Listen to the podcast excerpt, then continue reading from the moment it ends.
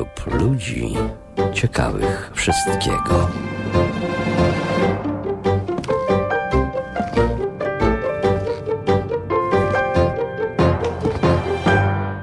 Dzień dobry Państwu, Hanna Maria Giza.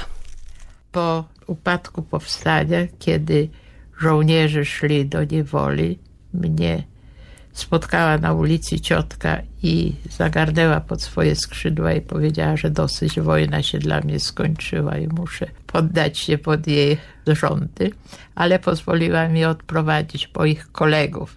Piękne słowo. Odprowadzić do granicy. Taka granica w centrum Warszawy to była przy Politechnice. Ulicą Śniadecki szły sznury żołnierzy, oddziały żołnierzy Między innymi ja odprowadzałam grupę z Mokotowa od nas kompanii K4 i wszyscy musieli składać takie były kosze wielkie. Gdzieś żołnierze wychodzący do niewoli rzucali broń. Był to strasznie taki, wszyscy płakaliśmy. I do tych koszy, do tych pojemników mogłam ich odprowadzić. I tam ich wszystkich pożegnałam. Oni poszli do Żarowa, a ja poszłam do cioci jakoś tak mi się w życiu ułożyło, że starałam się bardzo wymazać ten okres straszny dla mnie, ten okres okropnych przeżyć. Starałam się wymazać z mojej pamięci. To wszystkie okrucieństwa, które spotkałam, ten dramat właściwie osobisty, bo przecież Mówi się, że ludzie z Warszawy a, wyrzuceni tego, ale byśmy byli pogorzelcami. No bo mieszkania były zniszczone, spalone, nic się nie miało. Ja starałam się jakoś, może to jakaś obrona organizmu była. Nie spisywałam wspomnień, nie żyłam tą pamięcią. Dopiero chyba po pięćdziesięciu, po więcej latach czasami słówko mi się jakoś, coś mi się przypomniało, uchyliło. Ale takie było moje osobiste odniesienie się. To Zawiejka, łączniczka Alicja Kucharska. Bitwa o Warszawę trwała 63 dni. Ostatnie dni powstania były tragiczne. 29 września generał Tadeusz Bur-Komorowski, dowódca Armii Krajowej, wysłał ostatnią depeszę radiową do marszałka Konstantego Rokosowskiego z apelem o udzielenie wsparcia militarnego. Radiostacja radziecka potwierdziła otrzymanie wiadomości, ale do 2 października żadna odpowiedź w tej sprawie nie nadeszła. 30 września 1944, gdy jedynym ośrodkiem ośrodkiem obrony w Warszawie pozostała część Śródmieścia, rozpoczęły się rozmowy na temat kapitulacji powstania warszawskiego. 2 października Bur Komorowski udzielił pełnomocnictwa dyplomowanym pułkownikom Armii Krajowej Kazimierzowi Ranekosmeckiemu i Zygmuntowi Dobrowolskiemu do zawarcia z SS Obergruppenführerem Erichem von Deimbachem układu o zaprzestaniu działań wojennych w Warszawie, czyli kapitulacji. 4 października 1944 roku w Ożarowie Bur Komorowski spotkał się z generałem von Deimbachem. Bachem. 5 października o godzinie 8 dokonał przeglądu plutonu osłonowego pod dowództwem kapitana Stanisława Jankowskiego pseudonim Agaton, a o godzinie 9.45 pomaszerował na czele oddziałów powstańczych do niewoli. Witam gości w studiu, pan pułkownik broni pancernej, dr Krzysztof Marek-Gaj, historyk wojskowości, ekspert Narodowego Centrum Studiów Strategicznych, wykładowca w Akademii Obrony Narodowej, autor wielu publikacji, m.in. 10. Brygada Kawalerii w 1939 roku, Organizacja Wojenna Wielkiej Jednostki Motorowej, czy też Polska Broń Pancerna w 1939 roku, organizacja pokojowa i wojenna jednostek. Dzień dobry panu. Dzień dobry, witam państwa. Pan Piotr Zychowicz, historyk i publicysta, dziennikarz, autor książek bardzo kontrowersyjnych, Pakt Ribbentrop-Beck oraz Obłęd 44, czyli jak Polacy zrobili prezent Stalinowi, wywołując powstanie warszawskie. Dzień dobry panu. Dzień dobry. Dzisiaj państwo nie mogą do nas dzwonić, ale można pisać na adres klcw.polskieradio.pl. Paweł Siwek jest wydawcą dzisiejszej audycji, a realizuje ją Joanna Włóczewska. Jak żołnierz, panie pułkowniku, przyjmuje decyzję dowództwa o kapitulacji? Myślę, że decyzja tego typu dla każdego żołnierza jest ciosem w każdej armii w różny sposób wpaja się żołnierzowi szacunek i miłość do broni. W czasie walki między żołnierzem a jego bronią wytwarza się jakaś taka specyficzna więź. W momencie, kiedy żołnierz musi teraz tą broń oddać, złożyć, jest to dla niego na pewno ciężkie przeżycie. Dodatkowo należy sobie uświadomić jeszcze takie zjawisko.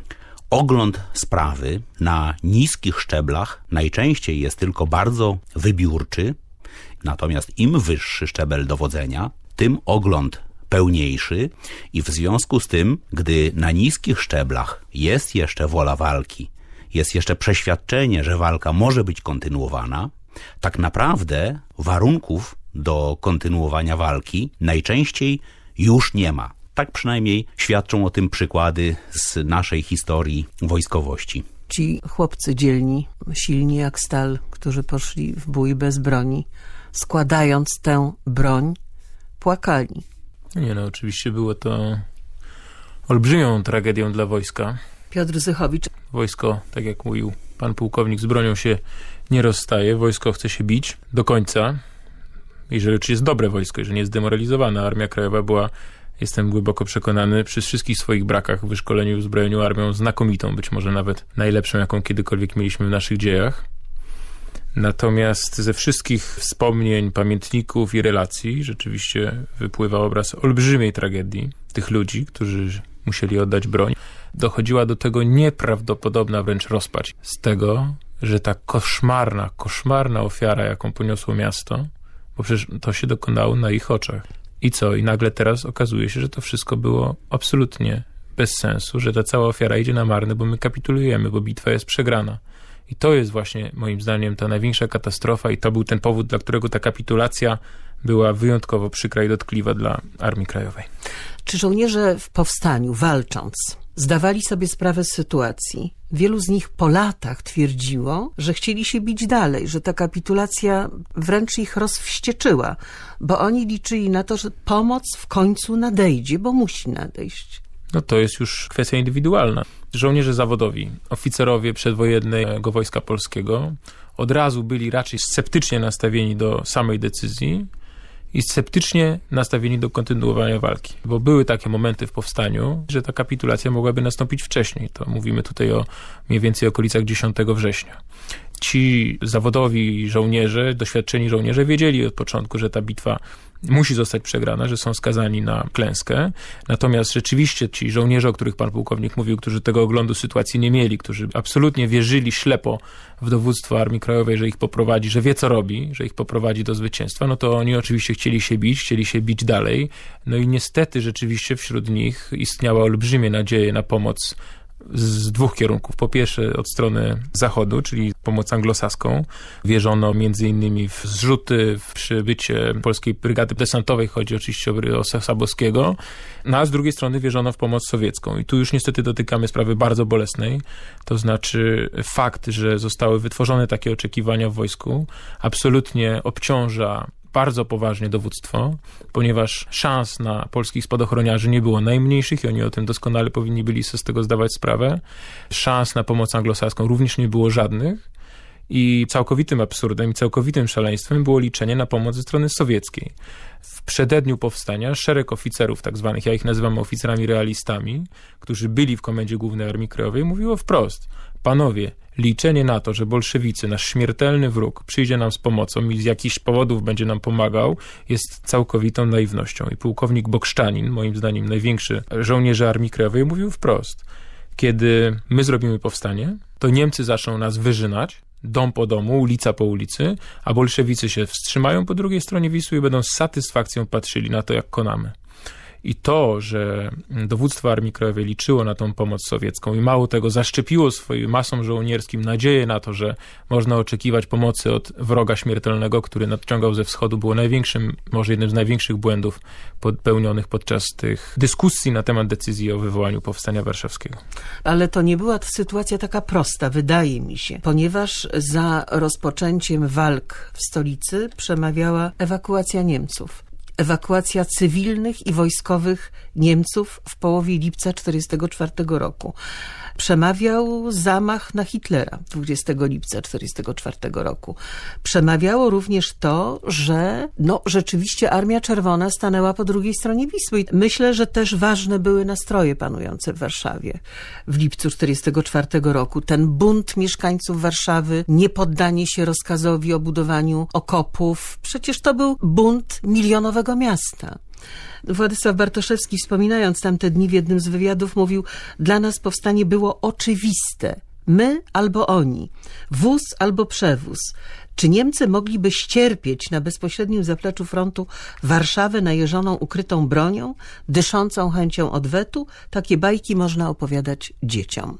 Tak, zdarzeń, zjawisk, które rodziły taką pokusę w tamtym czasie, krótko przed powstaniem, było wiele. Pułkownik dr Krzysztof Marek Gaj. Tak naprawdę dowództwo Armii Krajowej pierwotnie nie przewidywało działań powstańczych, wybuchu powstania na terenie Warszawy, a motywowano to tym, że jest to duże miasto, w którym są zabytki kultury, no, jako skupisko ludności cywilnej przede wszystkim. Są różnego rodzaju inne wartości, które chciano ochronić. Nawet doszło do tego, że przez pewien czas przed powstaniem wywożono z Warszawy pewne ilości broni i amunicji w teren.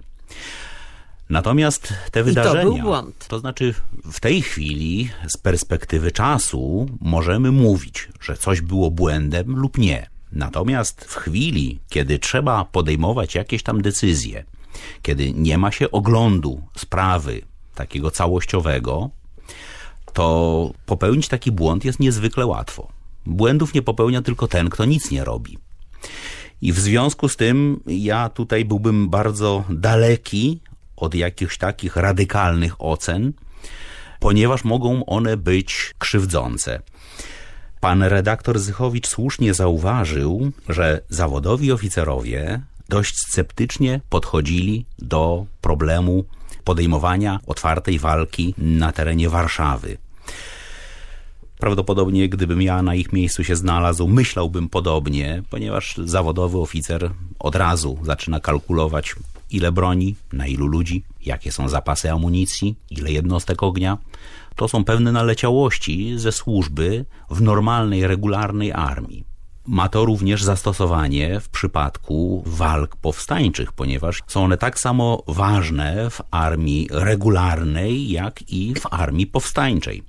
Dlaczego panów zdaniem marszałek Konstanty Rokosowski nie odpowiedział na ten apel, rozpaczliwy już apel generała Bora Komorowskiego? Tę ostatnią depeszę radiową z prośbą o wsparcie militarne. I to był 29 września.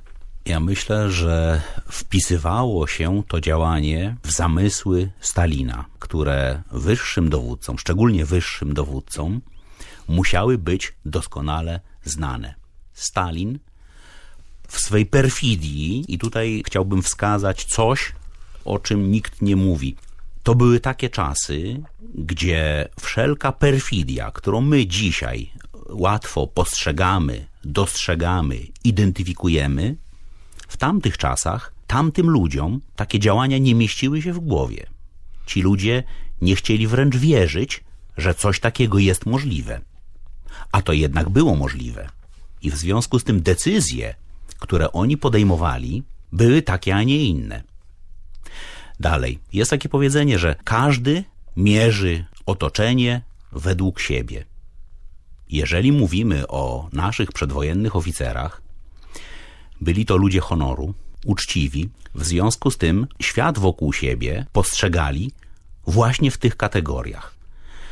Postępowanie Stalina, jakie miało miejsce i o jakim teraz wiemy, to było postępowanie aż tak bardzo nikczemne, że tym ludziom nie mieściło się w głowie, że coś takiego może być.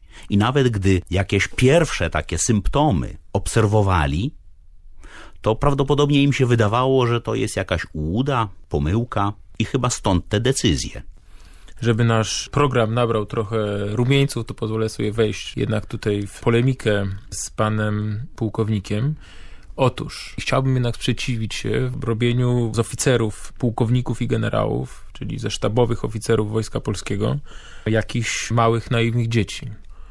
Nie mówimy o symptomach, które mogły wskazywać na to, że po drugiej stronie, z drugiej strony ze wschodu zbliża się, jak pan pułkownik to ujął, jakaś perfidna siła, tylko te symptomy to jest tak. 17 września 1939 roku najazd Armii Czerwonej na Polskę i odebranie Polsce połowy terytorium. To jest potem bezwzględny czerwony terror w latach 39-41. To jest zbrodnia katyńska, o której ci panowie z Komendy Głównej Armii Krajowej dowiedzieli się znacznie wcześniej, nawet przed 1943 rokiem.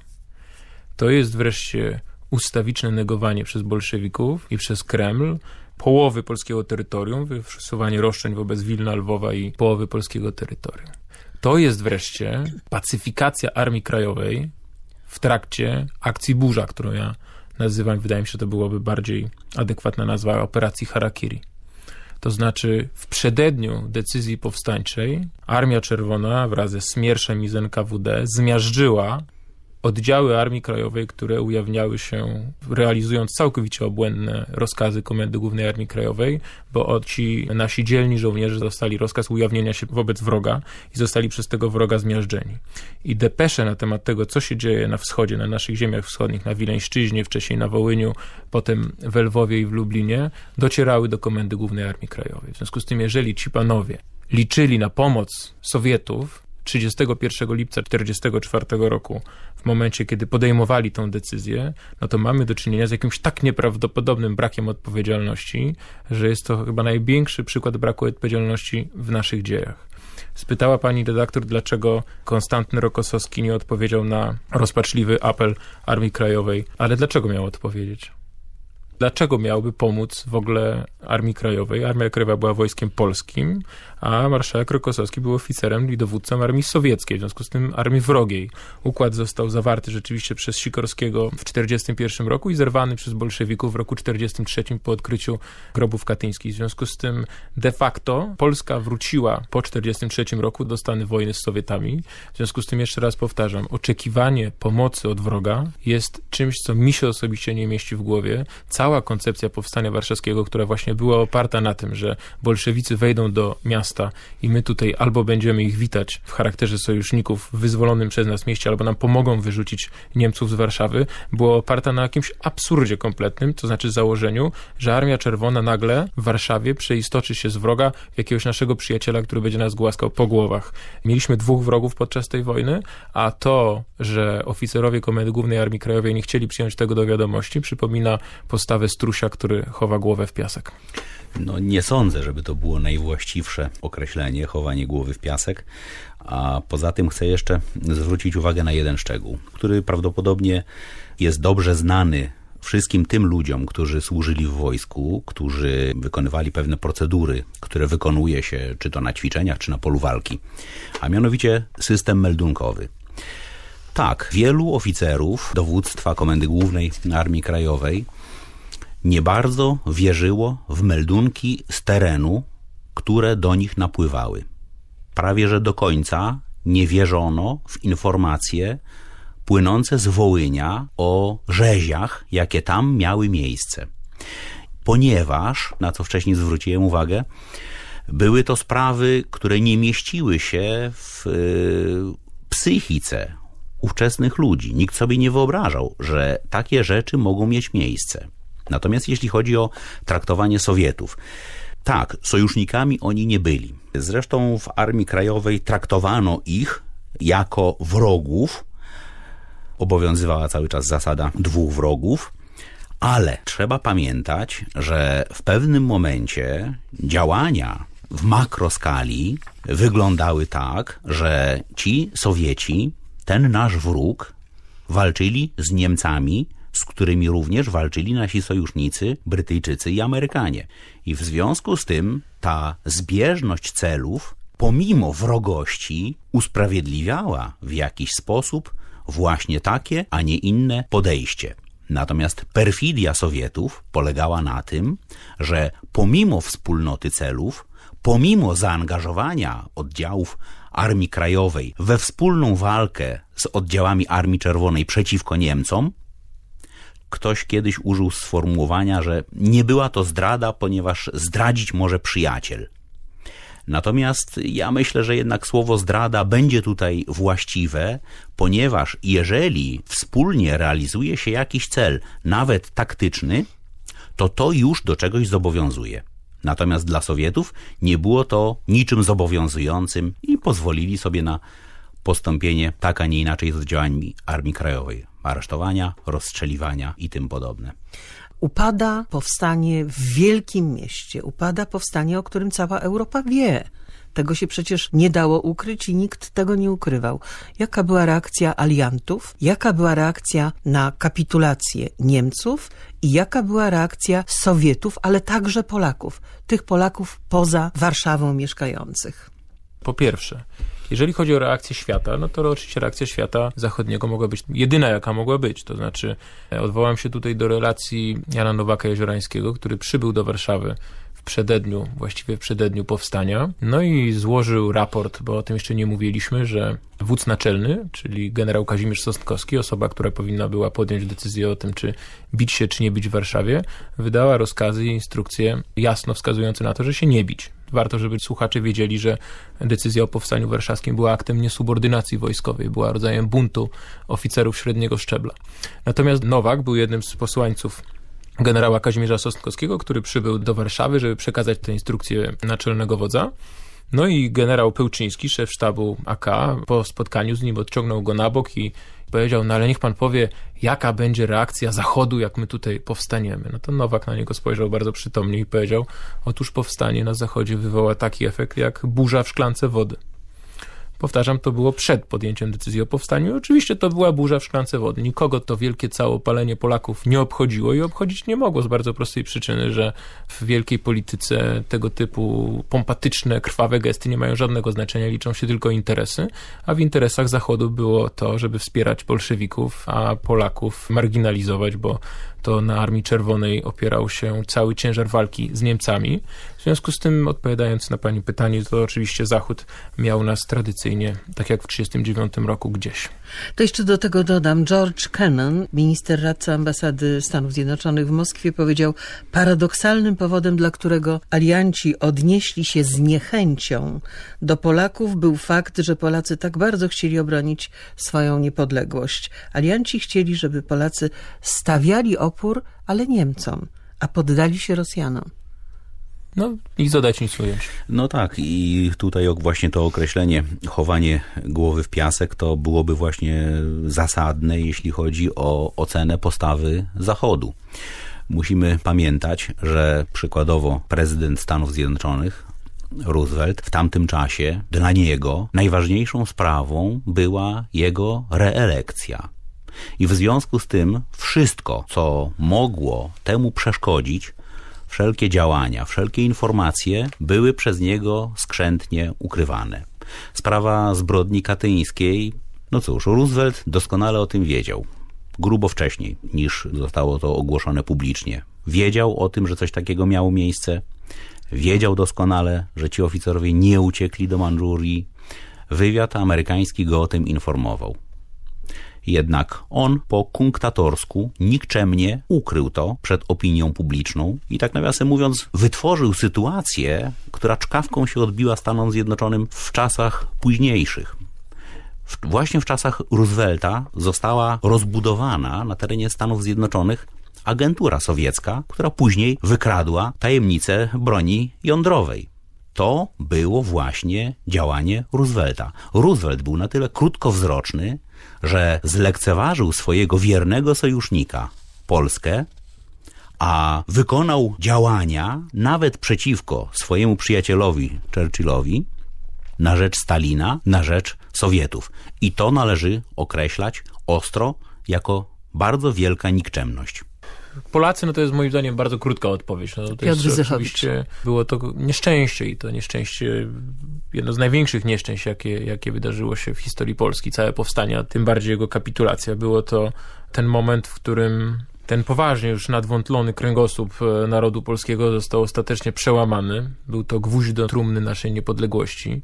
Resztka naszych elit e, została w nieprawdopodobnie brutalny sposób przez Niemców wyrżnięta Polska bez Warszawy, bez tego niepokornego miasta, bez serca stała się cieniem samej siebie i była to, to no wielki, wielki dramat, niebywały po prostu i, i oczywiście staliśmy się, znacznie łatwiej było teraz Polskę sowietyzować i, i przechodzę tym samym do pytania o okupantów, to znaczy dla bolszewików, no to sprawa jest oczywista, no było to dla nich największy triumf, ponieważ na klęsce powstania skorzystali tylko i wyłącznie oni, ponieważ teraz bez Warszawy, bez tych elit, bez Armii Krajowej, bez polskiego państwa podziemnego, bo przecież skutkiem powstania był właściwie koniec polskiego państwa podziemnego w tej formie, w jakiej ono istniało przez wcześniejsze pięć lat, no to był to wielki triumf i tu odwołam się do takiego obrazka, to znaczy Warszawa się dopala, Właściwie już następuje kapitulacja. Ostatnie dni września 1944 roku, a na praskim brzegu siedzi dwóch ludzi. Są to komuniści, dwaj działacze komunistyczni, którzy przyszli razem z armią Berlinga.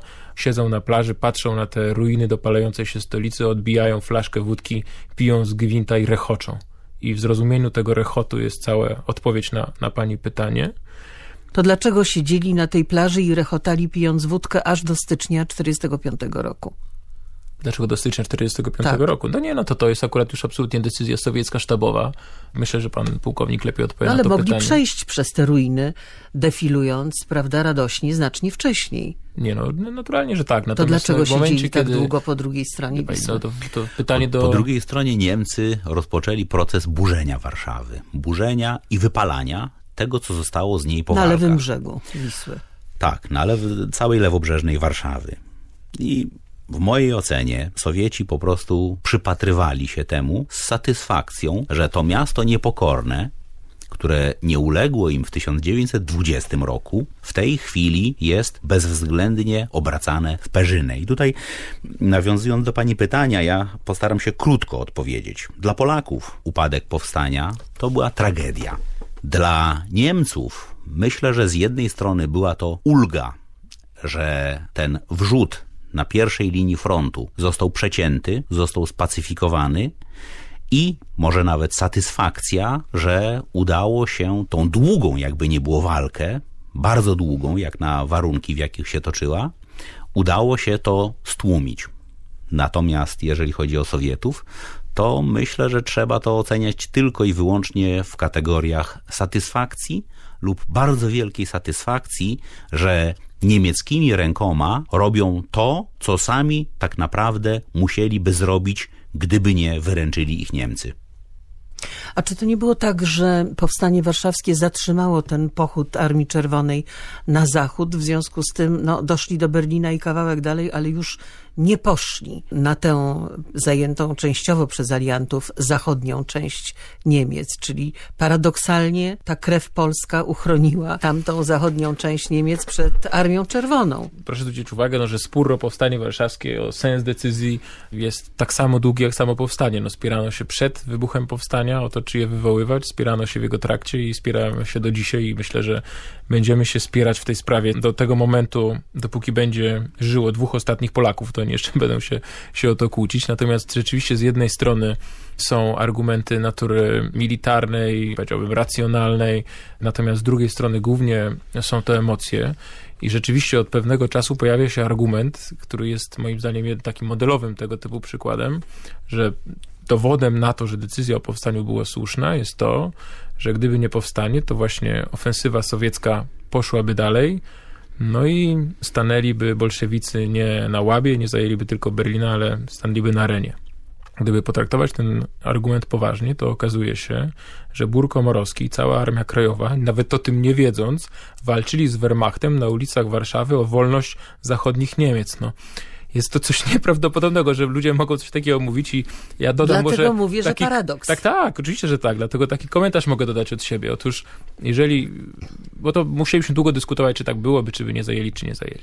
Natomiast gdyby rzeczywiście tak było, że gdyby nie było powstania, to Armia Czerwona zajęłaby całe Niemcy, to uważam, że byłby to najwspanialszy i bardzo mocny argument potwierdzający to, że decyzja powstańcza była błędna, ponieważ jakaż lepsza byłaby kara dla narodu niemieckiego i dla Niemiec za rozpętanie II wojny światowej Czy niż zajęcie całych narodu Niemiec. niemieckiego? No dobrze, Niemiec, niż zajęcie całych, zajęcie całych Niemiec przez, przez bolszewików. Naprawdę miałbym wielką satysfakcję, gdyby całe Niemcy po wojnie były czerwone, bo byłaby to chyba najlepsza kara dla Niemców, Hitlera i całej tej spółki. Myślę, że chwilowa satysfakcja, bo gdyby tak się stało, jak pan mówi, to nas by pewnie w takim wymiarze i postaci jak teraz nie było. Nie, nie, nie, to zapomniałem Więc- panią, że historia potoczyła się dokładnie tak samo. Jest ta stara teza, że gdyby bolszewicy w 1945 roku zajęli całe Niemcy, to byliby silniejsi. Otóż nie, po prostu w fabrykach BMW i Mercedesa w zachodnich Niemiec by produkowali trabanty i Wartburgi, bo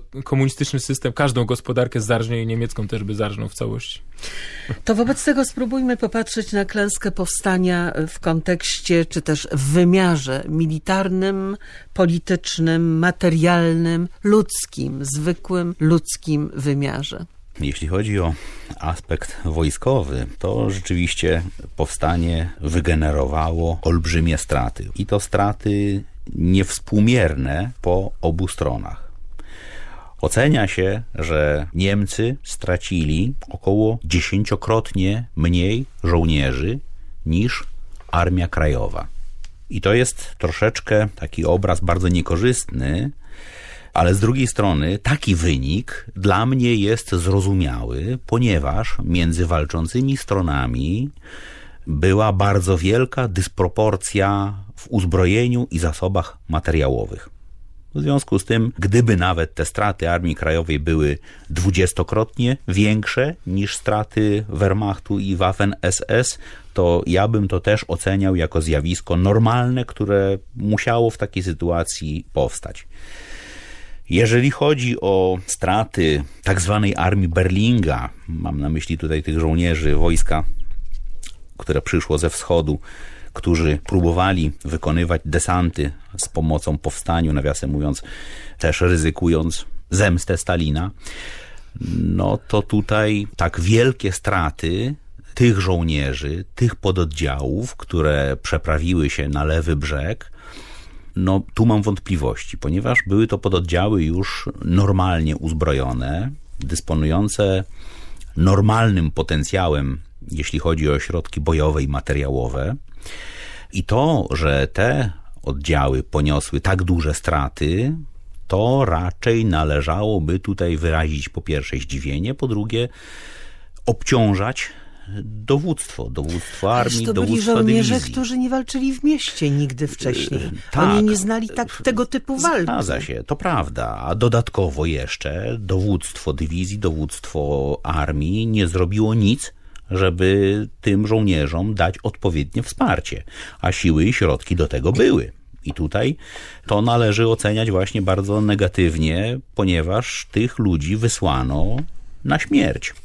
Zresztą było to normalne, jeśli, chodzi o postępowanie Stalina. Bitwa pod Leniną chociażby o tym świadczy. No i sprawa strat ludności cywilnej. No może w aspekcie wojskowym nie powinno się tego oceniać, ale ja wypowiem swoje zdanie na ten temat. W wojnach, które się toczyły już w XX wieku, to ich cechą charakterystyczną jest to, że straty wśród ludności cywilnej wielokrotnie przewyższają straty wśród żołnierzy. I to jest norma. I w zasadzie na dzień dzisiejszy doszliśmy już do tego, że w konfliktach straty wśród ludności cywilnej przeważnie są 10-20-krotnie większe niż w personelu wojskowym. No cóż, no wypada mi się tylko podpisać pod prawie wszystkim, co powiedział pan pułkownik.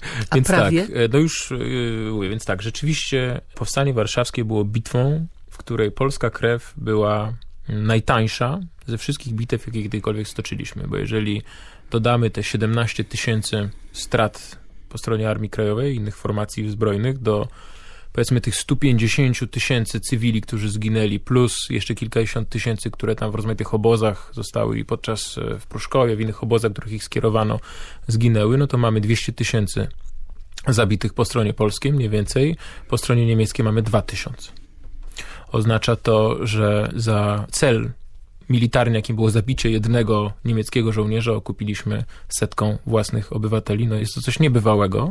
To była hekatomba na nieprawdopodobną wręcz skalę i niestety przykro to powiedzieć, że były to straty i tu pan pułkownik ma pełną rację, absolutnie, które można było przewidzieć, że będzie taki stosunek strat, bo jeżeli się posyła niewyćwiczonych, źle wyekwipowanych, źle uzbrojonych nastolatków, na znacznie przeważające siły uzbrojonego po zęby e, przeciwnika zamkniętego w szeregu twierdz umocnionych, najeżonych bronią maszynową i to wszystko jest jeszcze wsparte przez artylerię, broń ciężką, lotnictwo, broń maszynową i czołgi, no to taki efekt musiał być osiągnięty. A co do tego, co jeszcze nie powiedziałem, że się z prawie wszystkim zgadzam, to chcę tylko tam powiedzieć jeden niuans, że, że akurat jeżeli chodzi o desant, ale to absolutna dygresja berlingowców, to ja uważam, że oni nie narażali się na zemstę Stalina, tylko że to było działanie zaplanowane komunistów i, i to był jednak rozkaz idący z góry, ale to jest oczywiście e, szczegół. No to jeszcze do tego chciałam dodać, że Himmler zarządził, Niemcy już przegrywały tę wojnę i dowódcy niemieccy sobie zdawali z tego sprawę. Otóż Himmler zarządził bardzo dokładny, precyzyjny raport z walk w Powstaniu Warszawskim, który miał służyć jako przykład w szkoleniu żołnierzy niemieckich, jak mają się bronić w sytuacji beznadziejnej. Jednak w jakiś sposób ta krwawa ofiara, zupełnie straszna i tragiczna, Niemcom zaimponowała, mimo że się zachowywali tak, jak się zachowywali.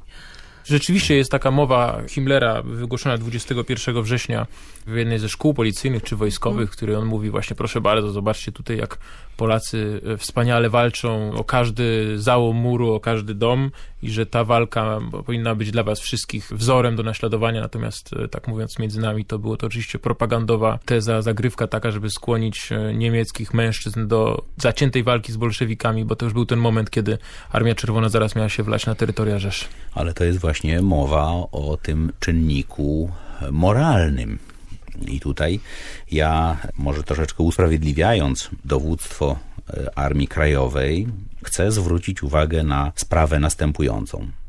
Sprawa e, siły ducha jest na wojnie również bardzo istotna.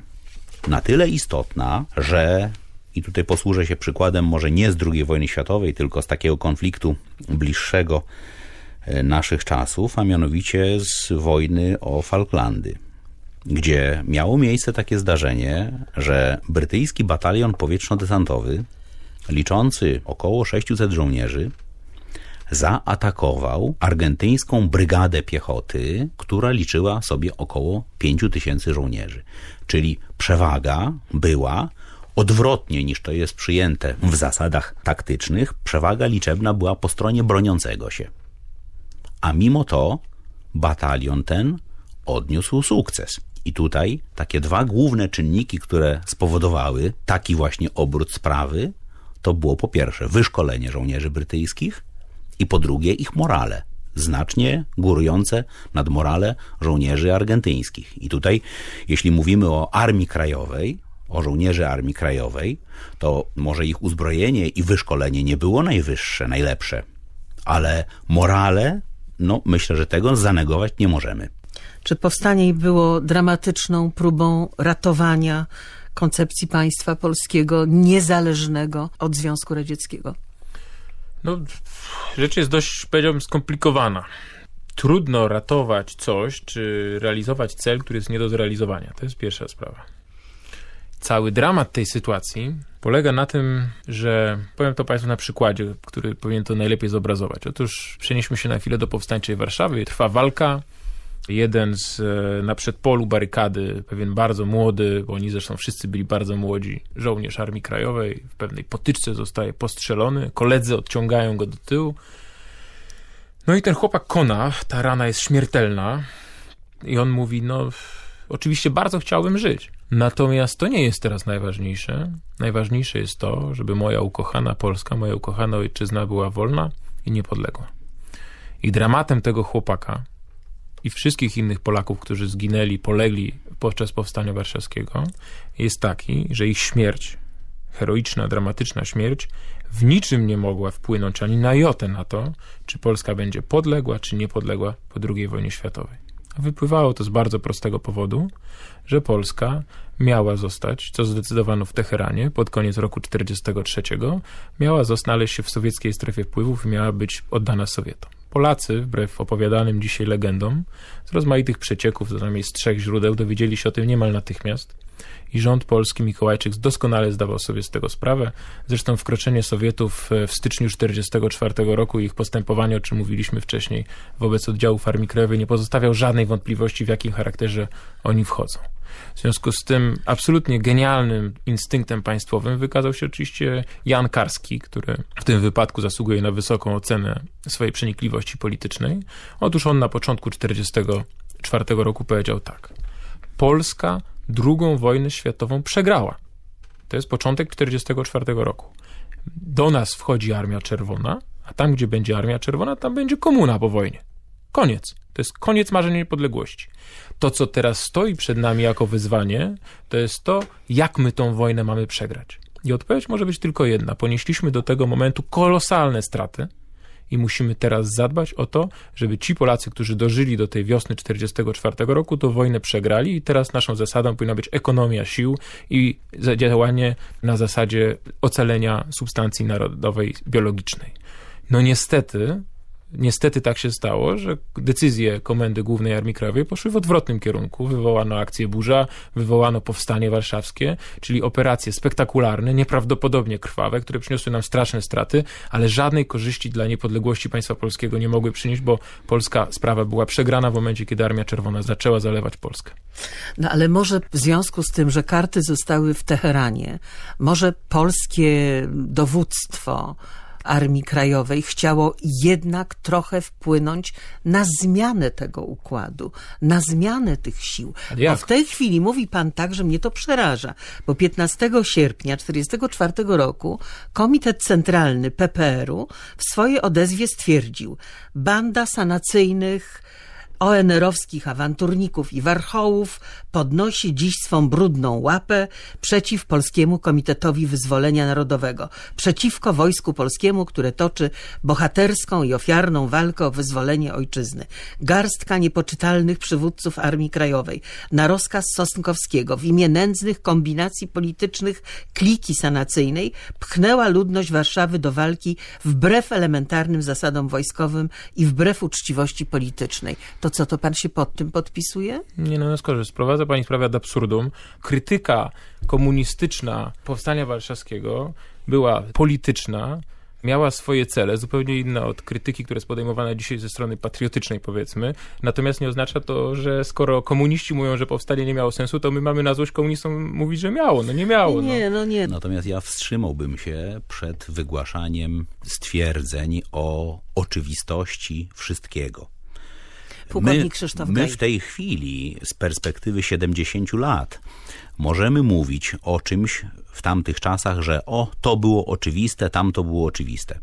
Sowieci, wkraczając na ziemię polskie, wcale nie afiszowali się z tym, co oni robią. To, że oni likwidowali oddziały Armii Krajowej, oni to robili, ale oni starali się robić to możliwie dyskretnie żeby wieść o tym nie rozchodziła się zbyt szeroko. Natomiast to, co chcieli, żeby było rozpowszechnianą informacją, to to właśnie, że oni wyzwalają ziemie polskie, że oni wspólnego wroga gromią, etc., etc. I to było istotą sprawy. Także o żadnych oczywistościach tutaj nie możemy mówić. Możemy mówić raczej o czymś takim, co obecnie jest y, określane jako walka informacyjna. Nie zgodzę się też z tym, że oni to robili wszystko dyskretnie, bo tak, po pierwsze, e, w momencie, kiedy w styczniu 1944 roku Armia Czerwona wkroczyła na terytorium Polski, no to rząd Mikołajczyka zrobił takie przywitanie, tam witamy tam, bolszewików na naszym terytorium. No coś okropnego swoją drogą. Natomiast natychmiast agencja ITERTAS odpowiedziała, że oni nie wchodzą na żadne terytorium Polski, tylko wchodzą na terytorium zachodniej tam Ukrainy i Białorusi. W związku z tym jasne było to, że już co najmniej do linii Kerzona będziemy przez bolszewików obgryzieni. Druga rzecz, natomiast ostatecznym argumentem, jeżeli rzeczywiście zastanawiano się i mijano taką mrzonkę, że być może akcja powstańcza w Warszawie doprowadzi do dania Polsce niepodległości, no to w momencie, kiedy 22 lipca na cały świat czerwoni ogłosili, że tworzą PKWN, no to co to było PKWN? No to był zalążek, czy też początek rządu komunistycznego, już nie tak kresów odległych, prawda, tylko Polski. Polski tutaj miała być komunistyczna Polska.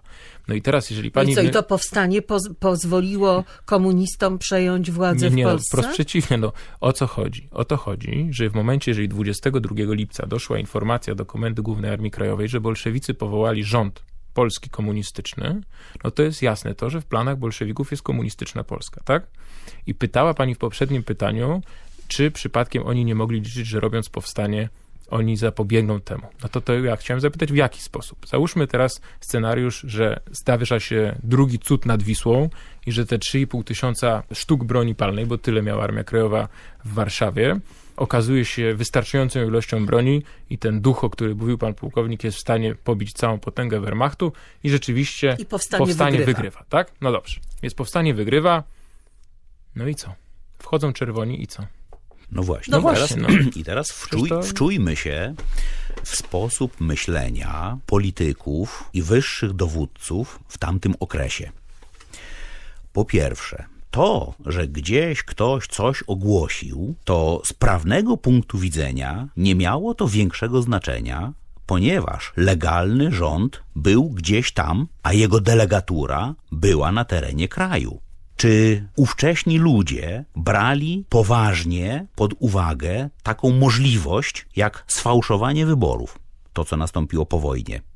Nie, nikt z tym się nie liczył, nikt tego na poważnie nie brał pod uwagę. To były takie czasy i działania Stalina i jego komunistycznej kliki były takiego rodzaju i takiego kalibru, że wykraczało to poza zdolność postrzegania normalnych, cywilizowanych ludzi w ówczesnych czasach.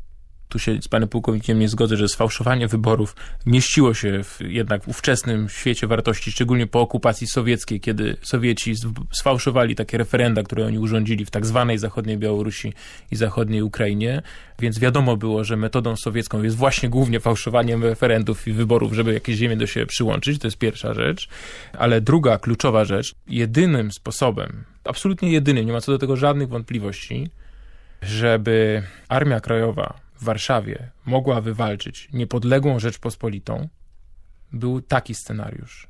Bijemy Niemców, to jest pierwszy cud nad Wisłą, nazwijmy go cudem małym, wchodzą bolszewicy, bijemy całą potęgę Armii Czerwonej, Czym? razem, no właśnie do tego zmierzam, bijemy całą potężną Armię Czerwoną, rozbijamy PKWN, wyrzucamy bolszewików z naszego kraju i robimy sobie wolną Polskę. To jest absolutnie było niemożliwe. I to utopia. Absolutnie. No, No, to w otóż ogóle- to, dlatego właśnie Tak, do to- czego zmierzam. Powstanie warszawskie i cała ta akcja w obliczu dwóch wrogów, Niemców i Sowietów. Żeby Polska była wolna, musieli być pobici i Niemcy, i Sowieci. To było niemożliwe, absurdalne. Cała ta koncepcja była oparta na mrzonce, jaką była nadzieja. Oni nazywali to między sobą sojusznik naszych sojuszników, różnie to nazywano. No mrzonka po prostu. No tak, ale teraz trzeba jeszcze spojrzeć na to z drugiej strony. Od strony politycznej mieliśmy sojuszników na Zachodzie. I tak naprawdę ci sojusznicy, gdyby zechcieli być lojalni wobec nas, wobec swojego sojusznika, to mieli w ręku narzędzie, argument, którym byli w stanie przywołać Stalina do porządku.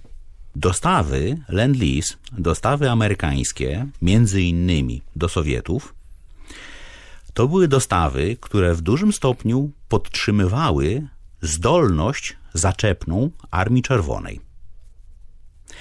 Mało kto sobie zdaje sprawę z tego, że park samochodowy Armii Czerwonej w tamtym okresie w znacznie ponad 90% pochodził z dostaw Lend-Lease. Gdyby te dostawy zostały wstrzymane na zasadzie panie Stalin, albo pan pomożesz powstańcom, albo my panu tu wstrzymujemy dostawy. I co to daje? Daje to, że praktycznie rzecz biorąc, z tygodnia na tydzień, z miesiąca na miesiąc, jednostki pancerne i zmotoryzowane Armii Czerwonej stanęłyby. Produkcja przemysłu zbrojeniowego sowieckiego była skoncentrowana w tamtym czasie na wytwarzanie sprzętu bojowego. Sprzęt pomocniczy raczej polegali na dostawach z zachodu, dostawach od Roosevelta. A jak ktoś może sobie wyobrazić funkcjonowanie jednostki pancernej z czołgami, ale bez samochodów? Ja sobie tego nie wyobrażam. No Panie pułkowniku, za chwilę powiemy, panie Putin. Jedno zdanie. Tylko, panie Bóg, nie może pan wymagać od anglosasów, żeby stawiali interes Polski ponad własnym interesem. Kanan powiedział, że oni, alianci, oczekiwali, że Polacy będą się bić z Niemcami, ale Rosjanom się poddadzą. Koniec. I No to to- jest to właściwie... I to zrobili. Poeta, żołnierz Józef Szczepański, pseudonim Ziutek, który zginął w Powstaniu Warszawskim, w jednym z ostatnich wierszy pod tytułem Czerwona zaraza pisał Śmierć nie jest straszną. Możemy umierać, ale wiedz o tym, że z naszej mogiły nowa się Polska zwycięska narodzi. I po tej ziemi ty nie będziesz chodzić, czerwony władco rozbestwionej siły. To była naiwna nadzieja chłopców z powstania. Tutaj wracamy znowu i do świadomości powstańców. W tym miejscu ja myślę, że powinniśmy uświadomić sobie taką bardzo wielką różnicę mentalnościową między nami a społeczeństwami anglosaskimi. My jesteśmy bardziej romantykami, może trochę narwanymi, natomiast mówią, że młody Brytyjczyk, oświadczając się dziewczynie, robi to w taki romantyczny sposób. Wiesz, niedługo dostanę podwyżkę i rocznie będę zarabiał tyle a tyle funtów. Co jest dla niej sygnałem, że on jest dobrą partią do wydania się za mąż.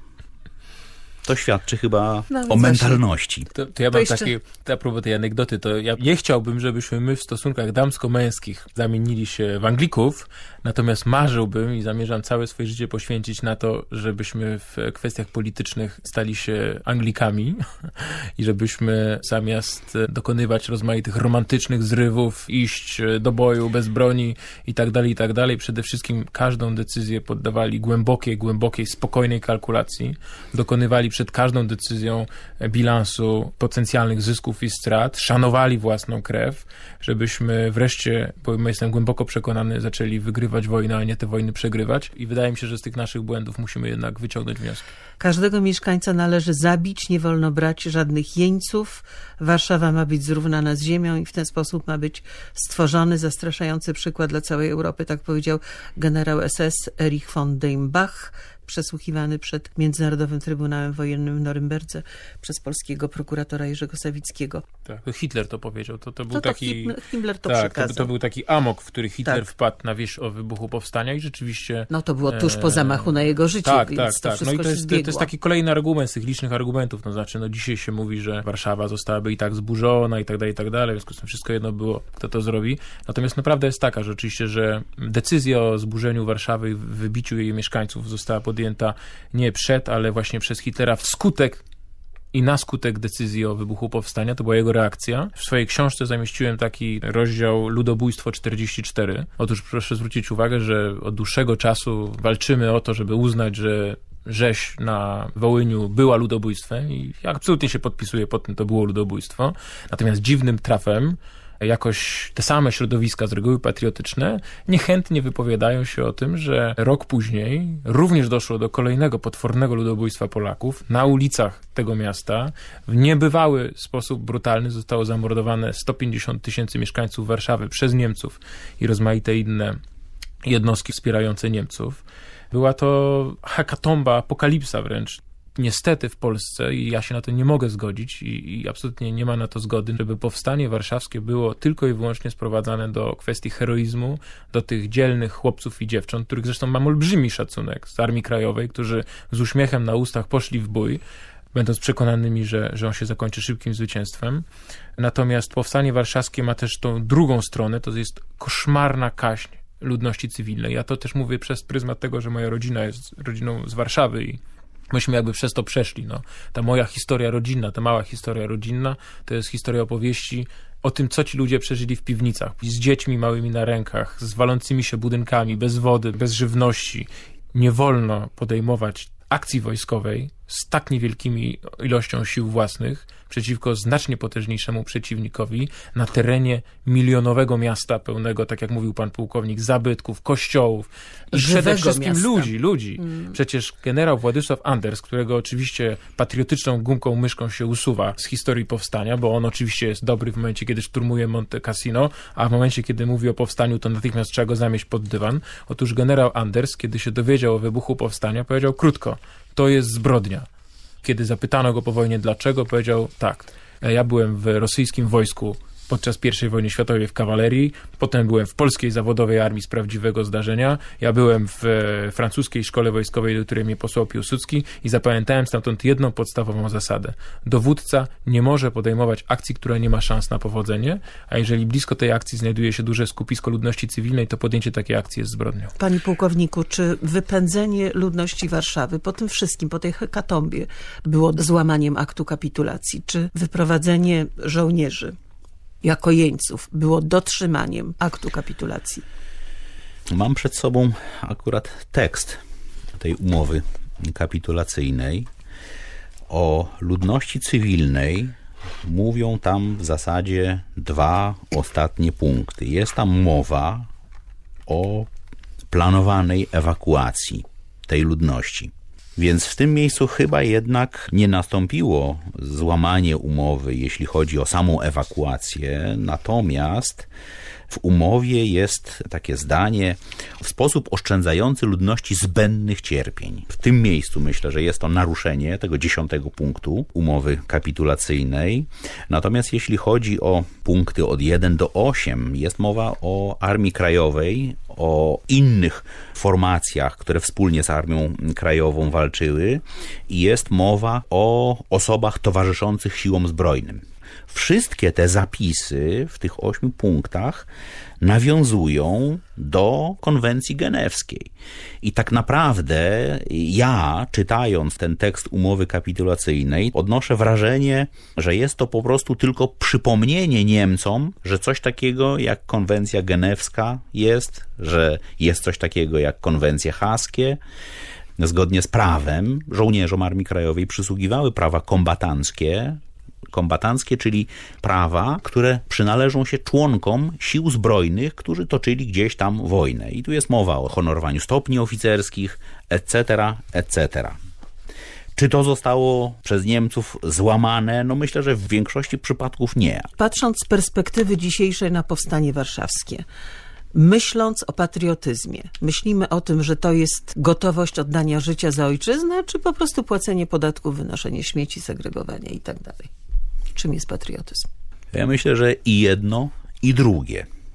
I tylko patrząc właśnie przez pryzmat powstania warszawskiego, powinniśmy mieć świadomość, że nie wolno dopuszczać do sytuacji, kiedy jesteśmy zmuszeni do podejmowania walki konspiracyjnej. Jeżeli mamy niepodległość, brońmy jej i strzeżmy jak źrenicy oka. No tak, to niewątpliwie to pan pułkownik ma absolutną rację. Też jestem głęboko przekonany, że do walki jest armia uzbrojona w czołgi, rakiety, samoloty, działa i przede wszystkim umundurowana. Natomiast jaki jest wniosek z powstania warszawskiego i patriotyzmu? Otóż jest taki nurt krytyki powstania, który twierdzi, że powstanie warszawskie dowiodło do tego, że głupotą jest chęć do umierania za ojczyznę, chęć walki. Otóż ja się z tym głęboko nie zgadzam.